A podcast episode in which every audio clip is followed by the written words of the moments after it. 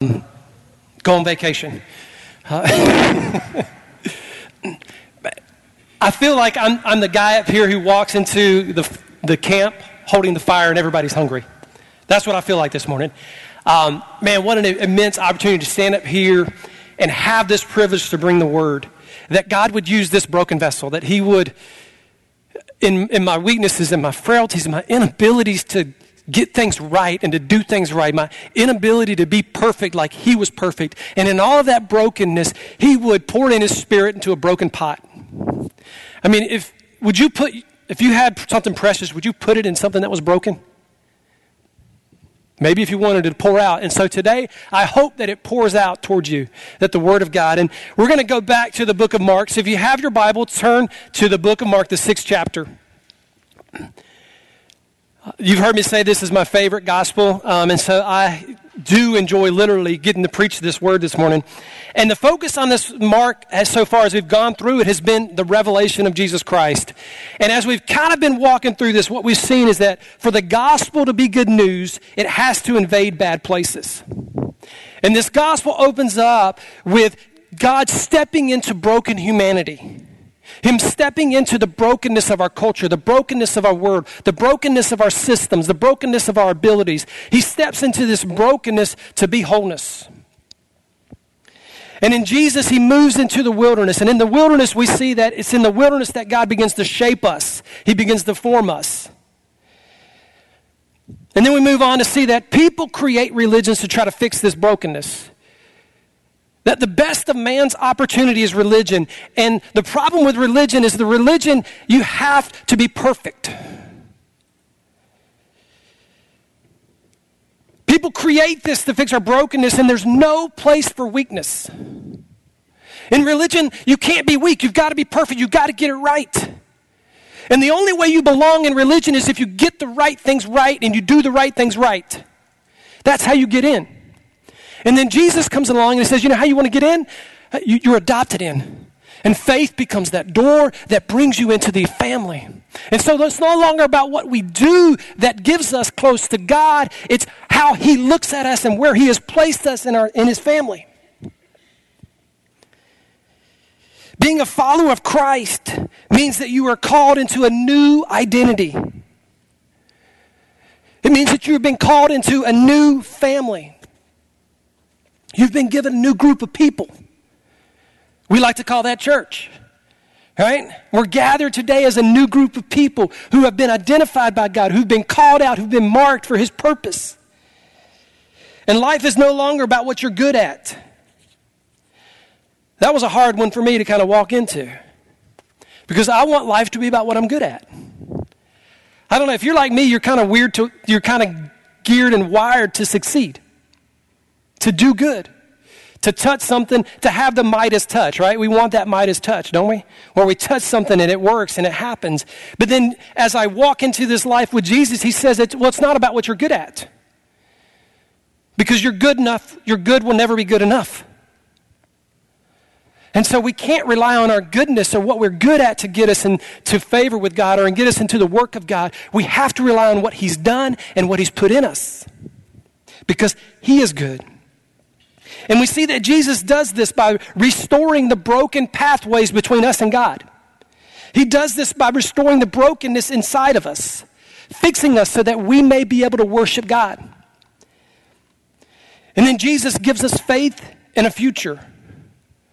A faith in a future that's not defined by what we do, how religious we are, but a faith and a future that's set on our relationship with Jesus. It's familiar.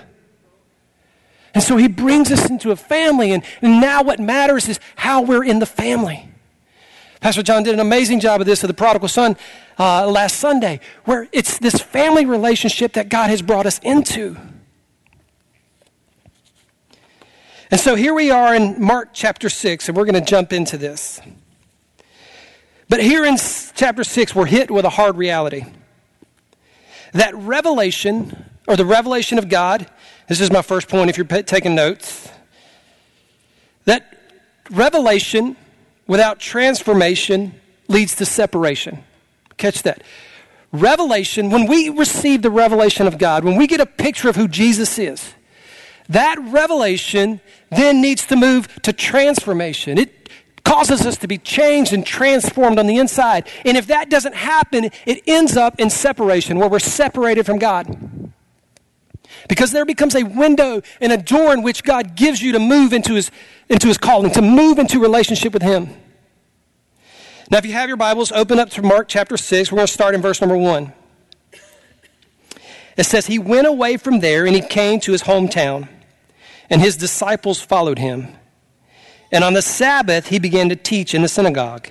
And many who heard him were astonished, saying, Where did this man get these things? What is the wisdom given to him? How are such mighty works done by his hand? Is not this the carpenter, the son of Mary, the brother of James and Joseph, and Judas and Simon? Are not his sisters here with us? And they took offense at him. And Jesus said to them, A prophet is not without honor except in his hometown and among his relatives and in his own home, household. And he could do no mighty works there except that he laid his hands on a few sick people and he healed them. And he marveled because of their unbelief. Now, catch this. And he went about among the other villages. You see, there's a group of people that knew Jesus. They knew all about Jesus. They could tell his story. In fact, in Mark's gospel here, they do tell his story. They knew all about Jesus, but Jesus, the, the knowledge of Jesus had yet to transform their hearts. They couldn't get beyond the fact that they saw this boy grow up. And here they are locked into this. And Jesus moves on to another place. Nothing was done in this town. You see, they wanted to be spectators of the gospel rather than participators. They wanted to watch and see something happen. They, they might have come out and go, Ooh, who's going to heal today? Or, or man, I wonder what he's going to, hey, maybe there's more wine today. Yeah? Do not we have a lot of people in church this same way?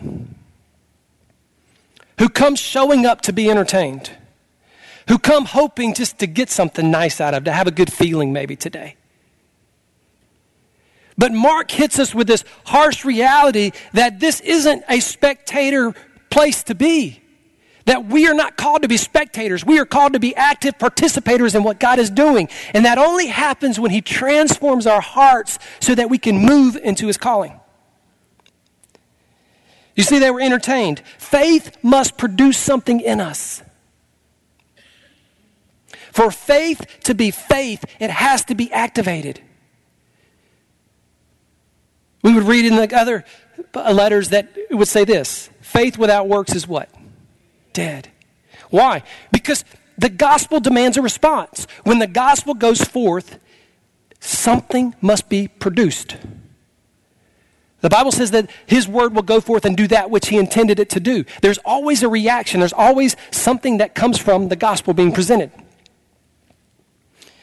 You see, he is looking for a people in which he can show himself strong. And when he didn't find a group of people in his hometown that he could do something among, he went somewhere else. You see, because transformation will lead to activation. What God has done in you, he wants to do through you. Transformation will lead to activation. If faith has taken root in you, then faith will do something through you. The same faith in which you were saved in is the same, same faith in which you will walk out in and accomplish what God has set at your feet. If you have your Bibles, turn with me now to, to Mark 6. We're going to finish. We're going to read some more out of verse 7 here. I want you to see this in the scriptures here. It says, And he called the twelve and began to send them out. Now, catch this. Remember, God is looking for a group of people in which he can show himself strong. And so here he has his group of people, his 12. And he calls them together and he sends them out. And he gave them authority over unclean spirits. And he charged them to take nothing for their journey except a staff, no bread, no bag, no money in their belts, but to wear sandals and to not put on two tunics. And he said to them, Whenever you enter a house, stay there until you depart from there. And if any place will not receive you there, and if and in any place that will not receive you, and they will not listen to you, when you leave, shake off the dust that is on your feet as a testimony against them. So they went out and proclaimed that people should repent, and they cast out many demons and anointed with oil many who were sick and healed them. You see, what God requires, He provides.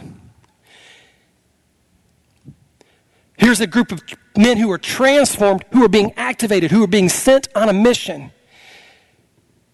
And here they are supposed to go not in the provisions of the world, not in provisions of mankind, not leaning on all these other things. They're not supposed to be overburdened by the things of life, but yet they're supposed to step out in faith believing. Well, I don't have any bread. Well, God's going to provide. Well, how am I going to take care of my basic needs? God's going to provide. What am I supposed to do? What God has said. Go do it. You see, many times we want the provision of God before we step into the vision of God. But if you will step into the vision of God, you will have the provision of God.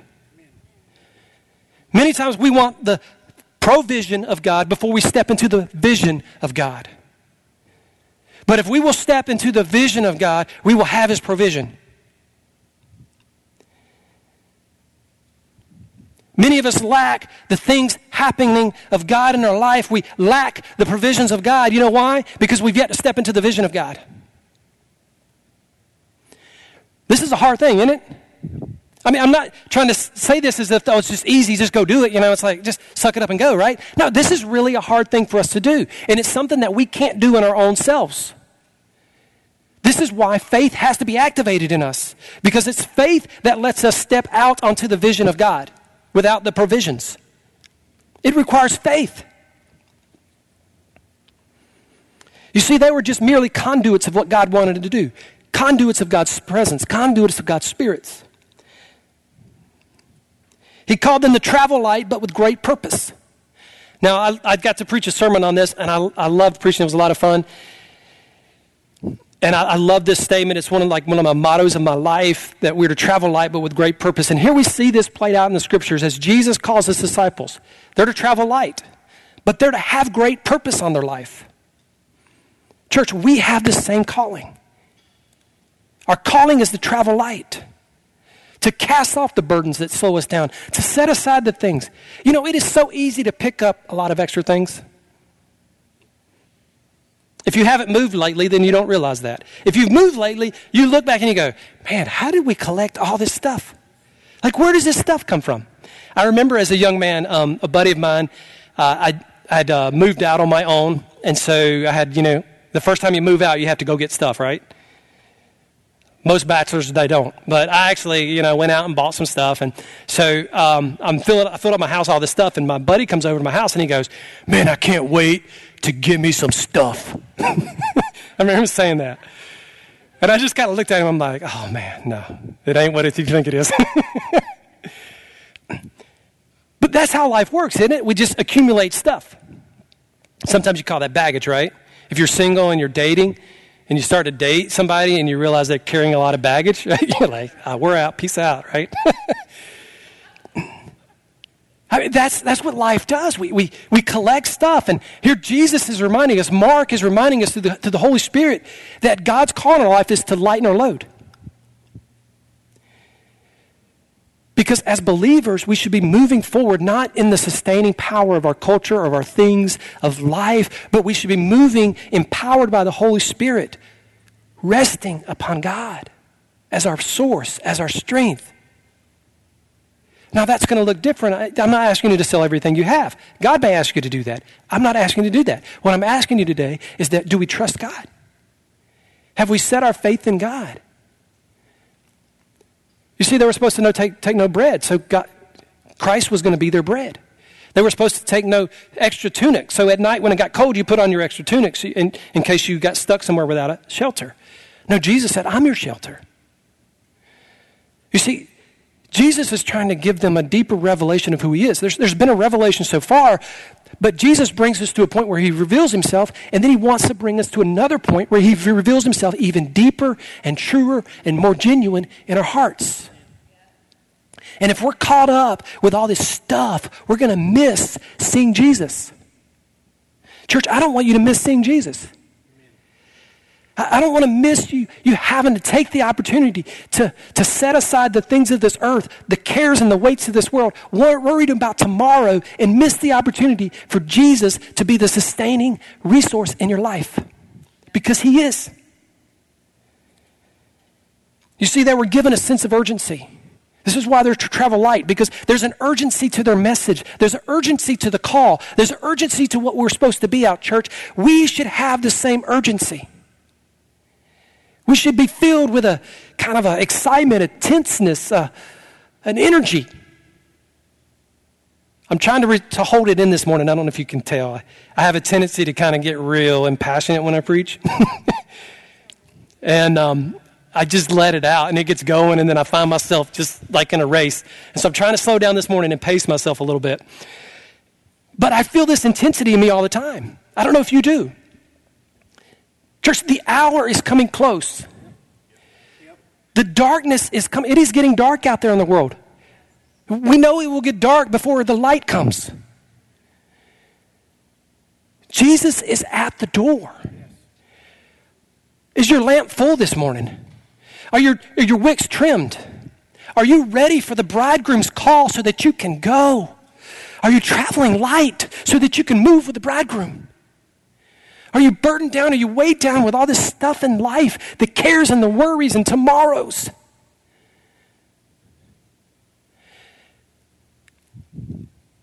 Because there's going to be so many in the church, church, that have, oil, that have lamps but with no oil in them. And when the, when the time comes, they will not be able to light the, the lamp. And they're going to miss the call. Church, it's, we've got to be ready. And the call today is Are you ready? See, they were given a message to repent and believe. Church, this is our message. When was the last time this message left your tongue? When was the last time this message rang forth out of your lips? Well, I'm not, we're not all called to preach. No, we're not all called to preach, but we are all called to carry this message the message of reconciliation. Yes. And you may not stand on this platform. No, you may not. You may. You, you probably have a different platform. And I don't know what your platform is, but you have one. You have people in your life that God has connected to you.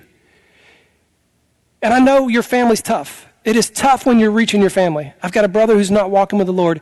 It, it grieves my heart every day. And I always pray, God, would you give me an opportunity? I want a window. I want a window to speak to him. And it's funny, I'll take, I try, so many times I think there's a window and I jump, try to do it, you know. And then there's always this hostility that comes back. Anybody know that in your family? Yeah. I, all right, I don't care. It doesn't matter if hostility is coming, I'm still going to present it. You see, they were equipped as well. There was an urgency, they were given a message, and they were equipped. They were equipped with power, with faith, and with the Word of God. You see, church, we are not called to be entertained spectators but we are called to be active participators. Many churches this morning will gather to entertain spectators. They will put on a good show on their stage and they will make you feel good. But this isn't about you coming here and feeling good. This is about you coming to the huddle and then us leaving the huddle and going out and playing the game. And I know we didn't have a light show this morning. Sorry. I'm not against light shows. It's just the point is, I'm not here to entertain you. I'm, I'm, i got a fire in my hands. I want to hand that fire to you. I want that fire to get in you. I want that fire to burn in you because when the Holy Spirit burns in you, it will consume you. There will be nothing left of you. Your life will no longer be yours. But you know what the beauty of that is? You will go forth and you will speak to demons and they will flee, and you will lay hands on the sick and they will be made whole, and you will preach the gospel and people will come to know Jesus. But you know what grieves me is there's a lack of that in today's church. You know what grieves me? There's a lack of that in my life. So many times I lay before the Lord and weep. Go, God, where is it at? Where is it at? I'm not looking for miracles. I'm not looking for these things. God, but I want you. I want to see the evidence of you working and moving around my life. I want prison walls to shake. I want dead men to rise up. I want the lame to walk, not so that the lame can walk, so that the name of Jesus can go forth. Why? Because people are dying and going to hell, and the only thing that will save them is Jesus. I look at the news, I look at our, the, the world around us, it's falling apart, and the only remedy is Jesus. He's the only one who could pull this together. And I, I'm just take a side note here. One thing I'm seeing in culture right now among a lot of Christians is this kingdom now theology. I don't know if you're familiar with this. I want to help you guard your heart against this. Jesus is not intent on you building his kingdom here. That's not the gospel. Okay? We do not build the kingdom of God here. We don't set up his throne, his kingdom, and he comes and rules here. Okay? This will be destroyed. Every piece of it will be rubble. Because Jesus is going to do a new thing. And he will come and set up his kingdom. He will set up his kingdom. We don't launch his kingdom. We don't step it out. We don't make it happen. He does. Okay? That's a teaching that's happening right now. It's recirculating. Please don't get caught up in that. All right, that's a side note. Sorry. That was free this morning. All right, turn your books. Let's uh, finish. Let's skip down a little bit. I'm going to go to Mark 6:30. Um, I am skipping this story of John the Baptist. I wanted so bad to get into this. We don't have time. It's a beautiful story. I'd love to unpack this for you maybe later. As a contrast of two kingdoms, there's this worldly kingdom and God's kingdom, but we won't get into that. Um, what a beautiful life John the Baptist gave us. But starting in verse 30, the apostles returned to Jesus and told him all that they had done and taught. Now I'm going to pause right there because I can't read that without feeling that intensity again, right? I can only imagine the excitement that the disciples had when they returned back to Jesus. Like, oh, it happened. Man, you should have seen this. I, I spoke to this demon and it flew. Like, I was like, whoa, that's pretty cool. I don't know if you've ever done that. You'd be like, whoa. I, I mean, here, here he is. There's this, this lady comes up and she can't see. And, and so the, I can imagine at first the disciple's a little timid and he prays for her. And then her vision comes and he's like, dude, that was so awesome. And then he goes to the next one, he does it. And all of a sudden, there's this, all this is happening and there's a stir. I can imagine the excitement in their hearts. I remember on a mission trip, I went to Colombia, South America, and I'm there and um, I don't, I don't speak Spanish, so don't even try it. I can three years, two years in high school and a year in college, and I can tell you, I can ask where the bathroom is. That's about it. And so I'm here in, in Colombia. I, I, cannot communicate with these people. I tried, it just wasn't working. It just wasn't connecting with me. And I remember we're, we're in a sea of people, and they're like, well, let's just pray for them. And so the person who could speak their language let them know we were going to pray for them. And so these people started coming up asking for prayer. And I'm, I'm thinking, who, okay, who's, who's going to do this? Cause and so I remember this, this lady comes up, and she's pointing to her eyes, and as she can't see, and I look, and her eyes are white. They're just, I mean, they, they, like a dirty glass kind of white. They were just white. And I'm like, um, I think she wants her eyes healed. And so I just pray a simple prayer. And I, I remember seeing, watching her eyes go from white to clear. And then the excitement that filled her that she could see. And I'm like, oh man, that's, that's cool. I remember the feeling like going, wow, Wow, I saw that happen. I remember another lady came up. She pointed to her abdomen. You could see a bulge of a tumor. And I'm like, ooh, now eyes is one thing, cancer, isn't that another? I don't know. So I pray and watch this tumor melt. It had nothing to do with me. God wanted to move in those people and among those people, and He did.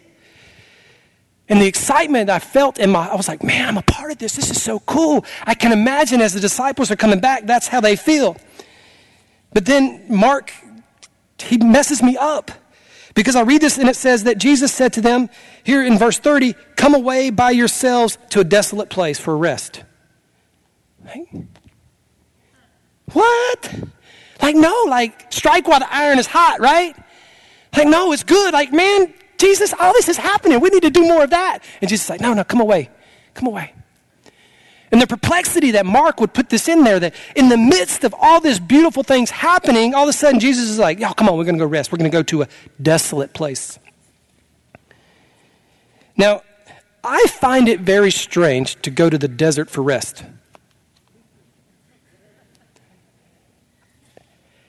That's strange to me.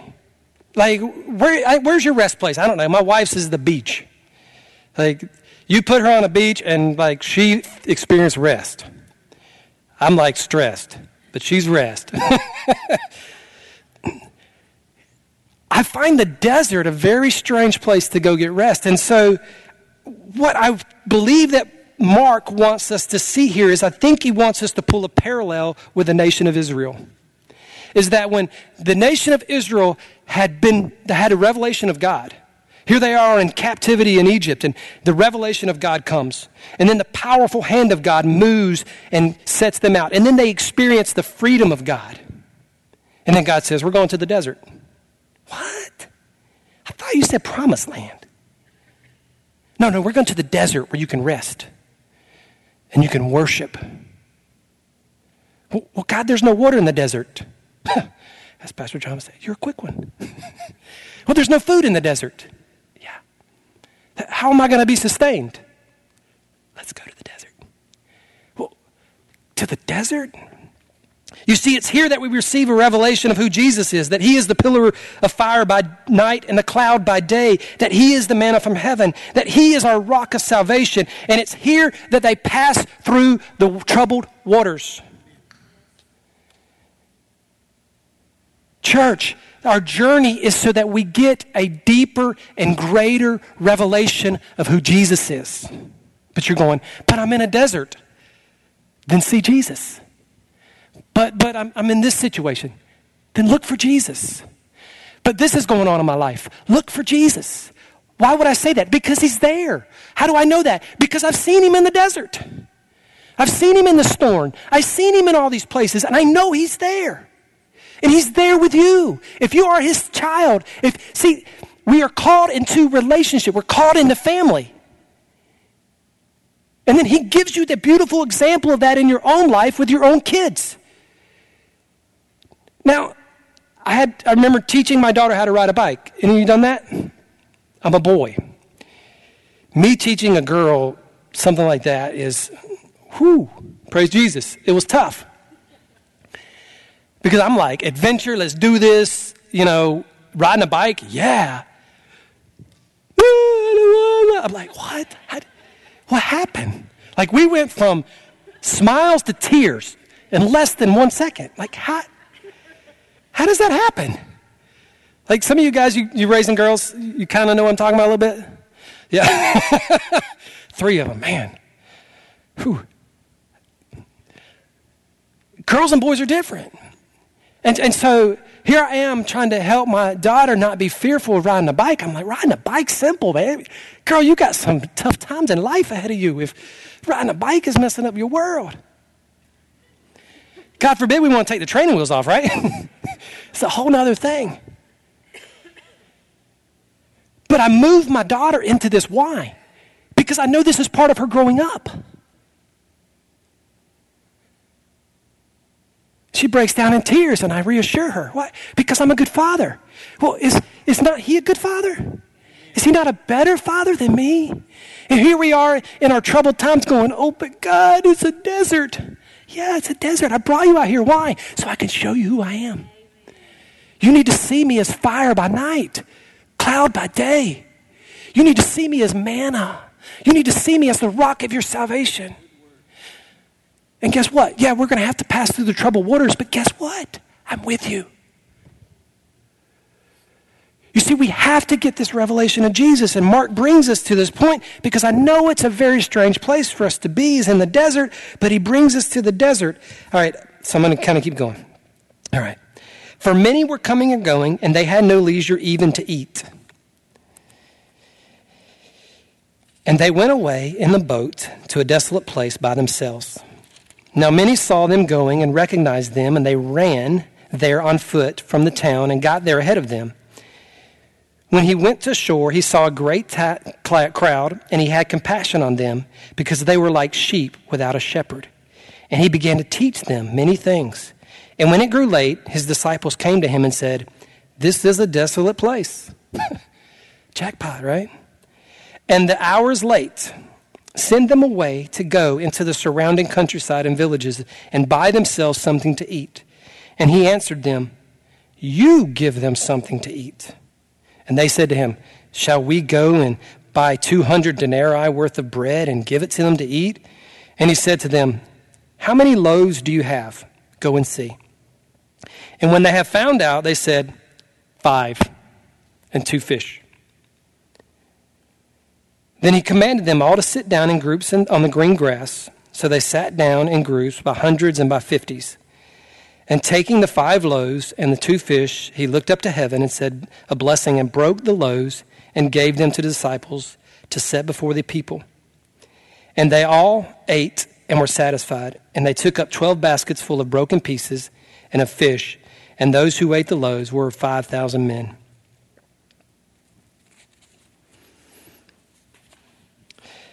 You know, this is a very interesting moment here in this story.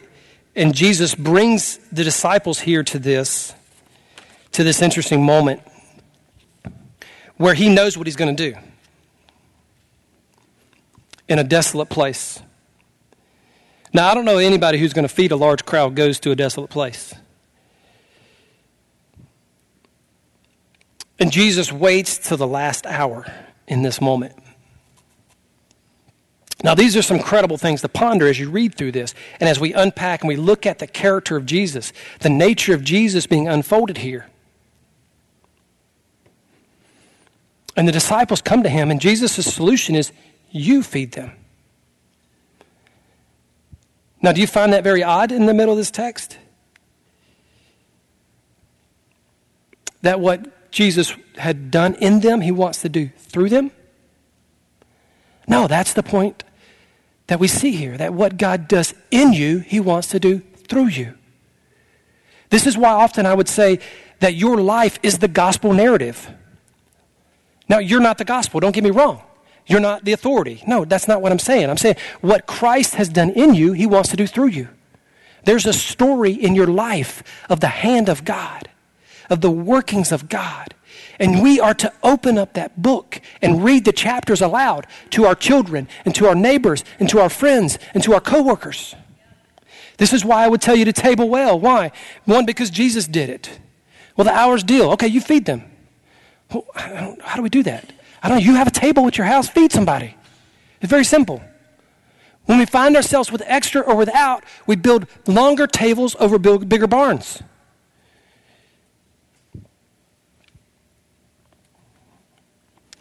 This is the story that we're given here. Now, on the verse 45, we're going to read this. It, it moves into another chapter.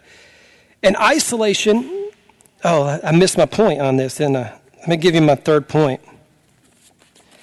That I want to do my, I've got all my little cards here, and But activation will lead to isolation. When God activates, where the transformation happens in us, it's going to lead us to isolation. He's going to call us out into the desert. Transformation will lead to isolation. Why?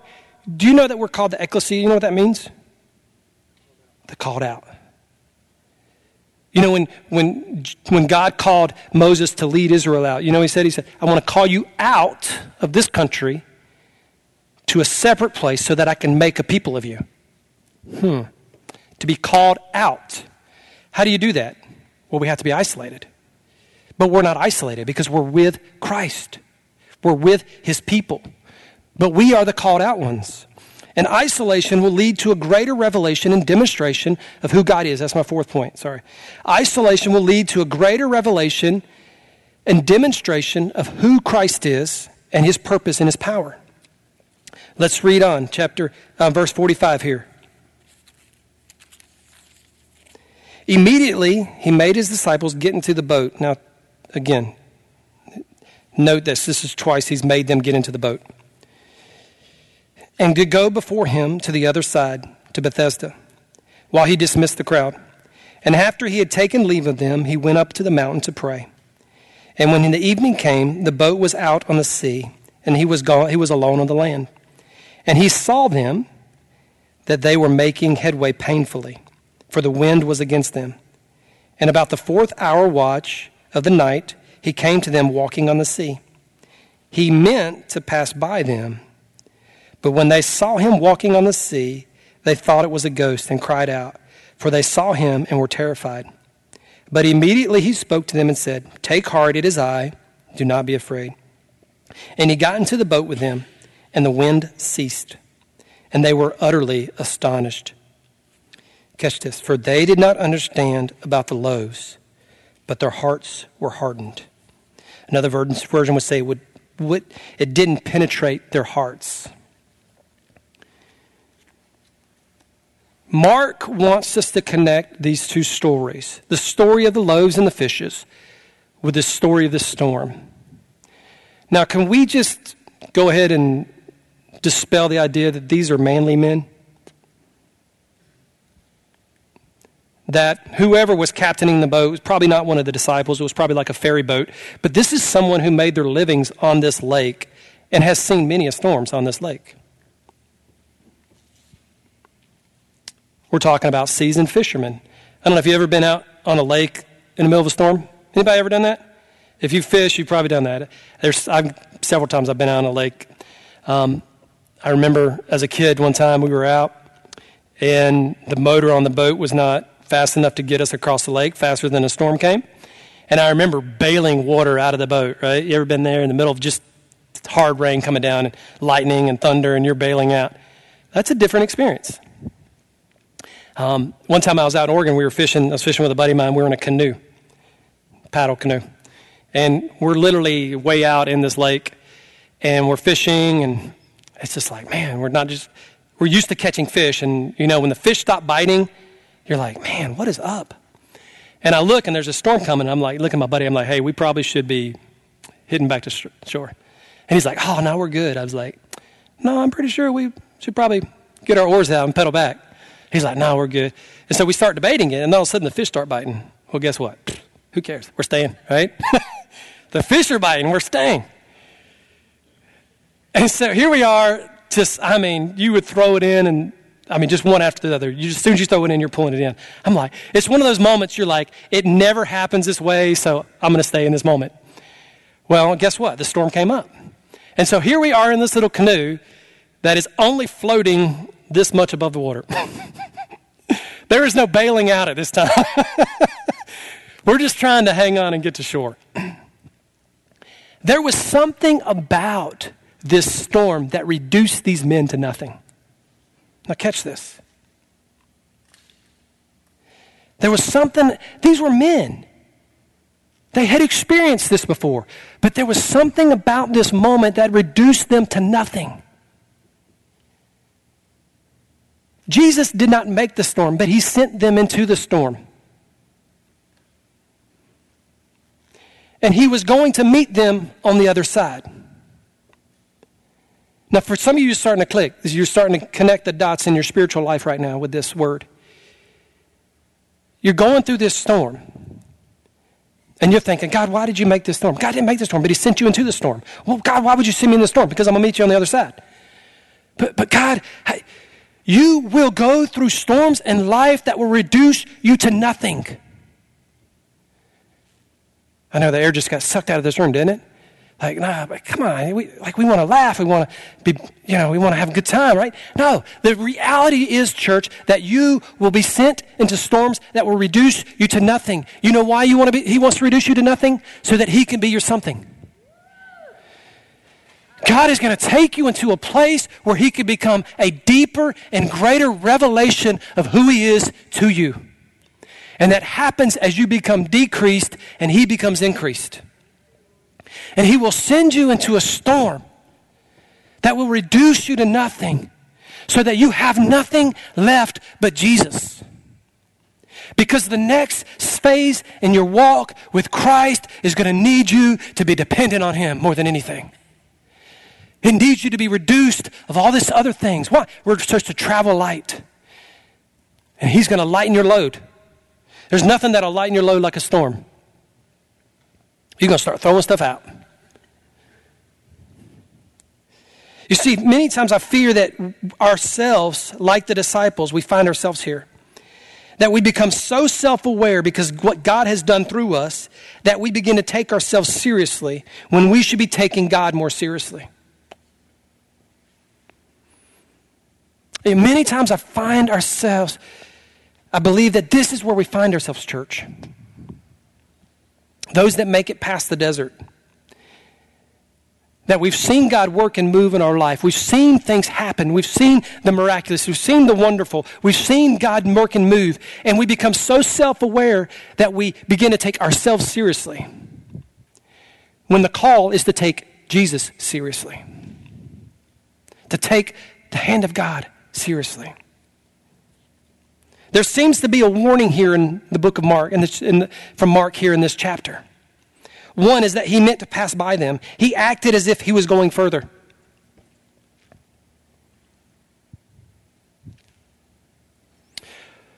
Revelation without transformation leads to separation. You will experience many revelations in your life, and every revelation is meant to bring transformation in you. There's a transformative work that the gospel does in us to bring us to new places in Him. The second warning I see here is that they did not understand. The Bible says they, were blind. This didn't penetrate their heart. They couldn't understand. It didn't get to them about the loaves and the fishes. No doubt that we're given a window into the nature of Christ here.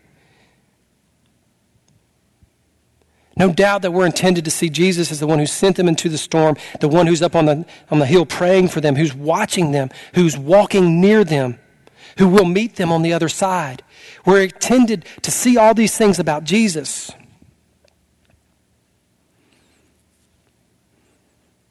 And we're intended to see here that we must decrease, that He might increase in us. It hadn't penetrated their hearts. What was it about the loaves that was supposed to penetrate their hearts? Well, what did Jesus tell them? You feed them. Well, God, how are we going to do this? I, I don't know how to do this, God. Of course you don't. Well, God, we don't have the resources to do this. Of course you don't. Well, God, I, I don't even have the plan. Like, how are we supposed to, like, there's 5,000 people here.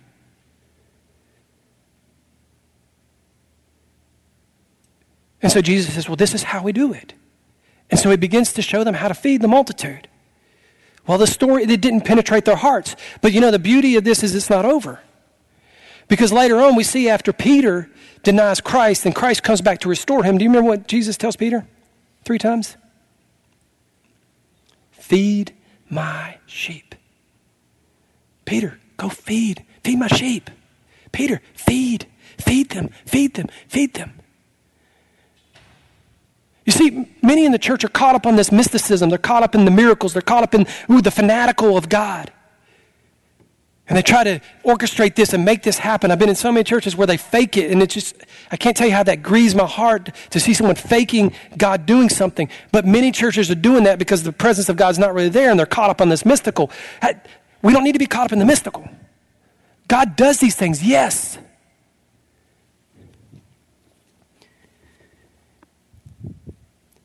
But here Paul, Peter is. And on the day of Pentecost, he's standing in the upper room, and God shows up and does something miraculous, does he not? I mean, this is miraculous. You, one, you had 120 people and we're in unity, right? Wow. That's pretty miraculous. The Holy Spirit falls in this place, and what does Peter do?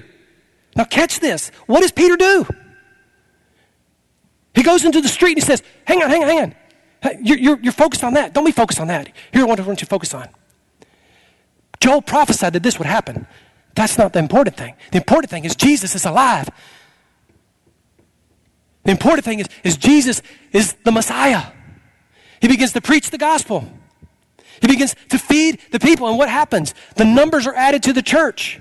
And this goes on and on. And then Peter's walking up into the temple, and there's a beggar there, and He's, well, I mean, all I've got, I'll give you. In the name of Jesus, rise up and walk. And the miraculous happens. What does Peter do? He doesn't go, okay, anybody else who needs a healing, get in a line. We're going to do a line here. We're going to pray for everybody. No. He doesn't put up his tent and say, oh, I got a healing ministry. Everybody come to my healing ministry. No, that's not what Peter does. Peter preaches the gospel. He feeds them. You see, Peter got it. It penetrated his heart. That's the beauty, church. It penetrates our heart. It changes us. It transforms us. It makes us new. It gives us what we need. so we can go do what He's called us to do. It works. It will work in you. It is working in you. Give it time. My greatest frustration with God is He is not on my time clock. Like, come on, God. I'm ready. Hold on. God, you're late. No.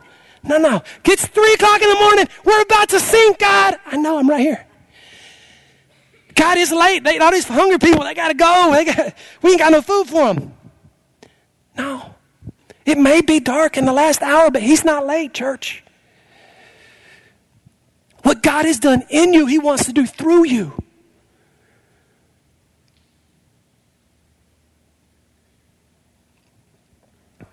There's an important message here in this, and I'm, I'm getting close to closing, Brooke, if you'll come on up. Mark lets us know that Jesus went up on the mountain to pray. Now, in Mark's gospel, this only happens three times. And I think this is of note. The first time this happens is when his ministry kicks off. There's an excitement that begins to bubble up. All this excitement over what Christ is doing. Like miracles and all this is happening. People are excited and, and Christ goes off to pray. The second time is in Mark 6, right here after feeding the 5,000, that Jesus goes up to pray. After this crowd is in a frenzy. I can only imagine if you were in this crowd and you saw the whole crowd fed, like there would be this excitement begin to stir. Hey, did, how, did, how did that happen? That was only, it was only a small lunch. Like, and there's leftovers, 12 baskets left over. Like, how did this happen? Like there was a stirring that began to happen. And is he, is he the Messiah? Hey, do you think he's the Messiah? Is he the one? Is he the one of God that's called to? Maybe he's it. Hey, everybody, let's go make him the Messiah. Hey, disciples, go get in the boat. But God, did you not just say that? That was so cool. Get in the boat. But, but God, I, I want to do this. Get in the boat. And the third time we see that is when he's in Gethsemane praying. You know, every one of these times that Mark pulls out is an opportunity for Jesus to avoid the cross. Every one of these times is an opportunity for him to step into something that wasn't what God had had yet. Every opportunity was a time for the people to dictate his purpose and not God to dictate his purpose. And so he went away to pray.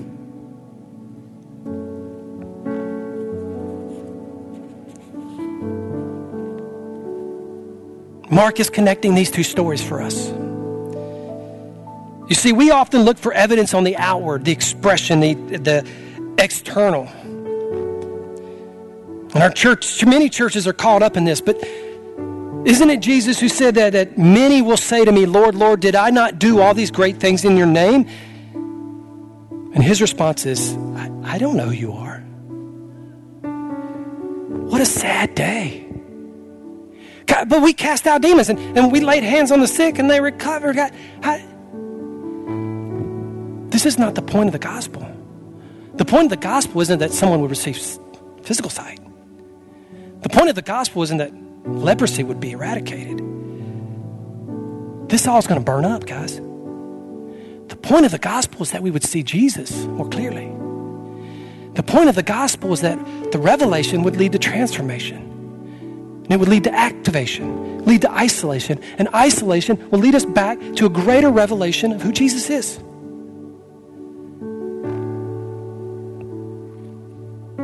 Not everyone who says to me, or not many, the Bible says, says to me, Lord, Lord, will enter the kingdom of heaven. But those who will do the will of my Father. What is the will of the Father? Feed my sheep.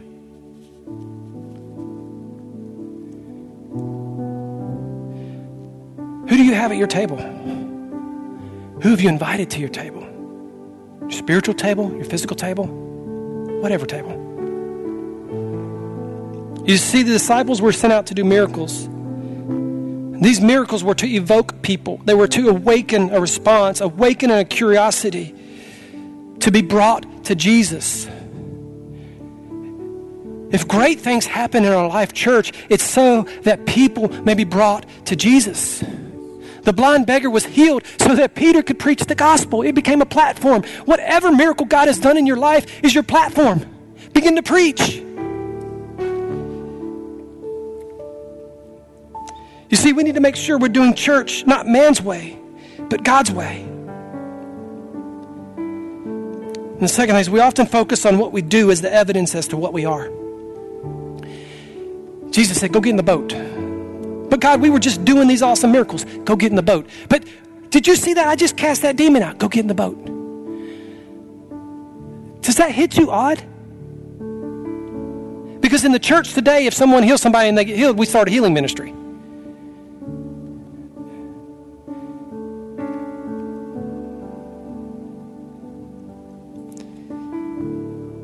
You see, we often focus on what we do as the evidence of what we are.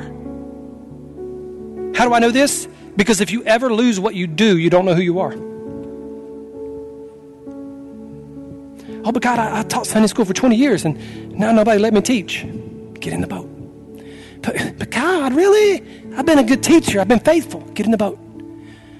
God, I sang on the worship team my whole life. Get in the boat. But I can't sing anymore. See, when we take away what we do, we don't know how to operate anymore. Why? Because we've lost who we are. And who we are is in Christ. It's a family. We're brought in to close to Him. It's not about what we do, church. It is about who we are. It's about being transformed.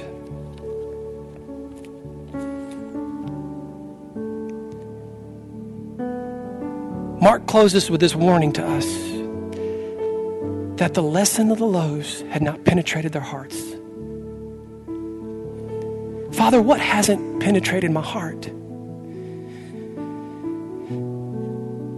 God, how have I been blind to, to what you want to show me? I've, I've missed your revelation, God. I know what I have because I'm not perfect. I've missed your revelation. God, would, would you take me back again? Would you show me? Would you let my heart be open this time to receive and to see who you are?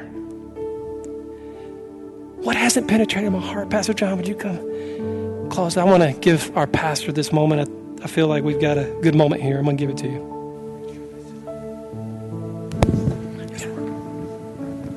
Church family, stand with me this morning.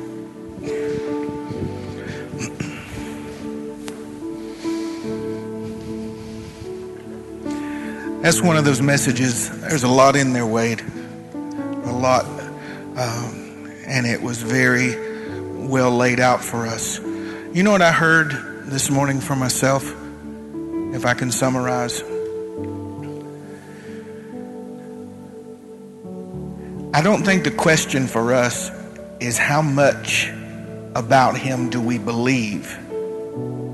Today, I think the question was how much of what you believe are you sharing with other people? Two totally different things. Two totally different things. Two totally different things. You can't give what you don't have. And everything you've been given, you are to share. Father, first of all, I want to thank you for this house that's named after your son. I thank you for the men and women that teach in all the areas from our toddlers to children's church to youth to here. Lord, would you forgive us? It's like today is one of those um, that made you just many times this sermon, you go, hmm, wow, I didn't see that before. Would you forgive us and push far from us this propensity we have of using our faith to try to make our life comfortable instead of using our faith to open the eyes of other people? That we might be effective, faithful stewards.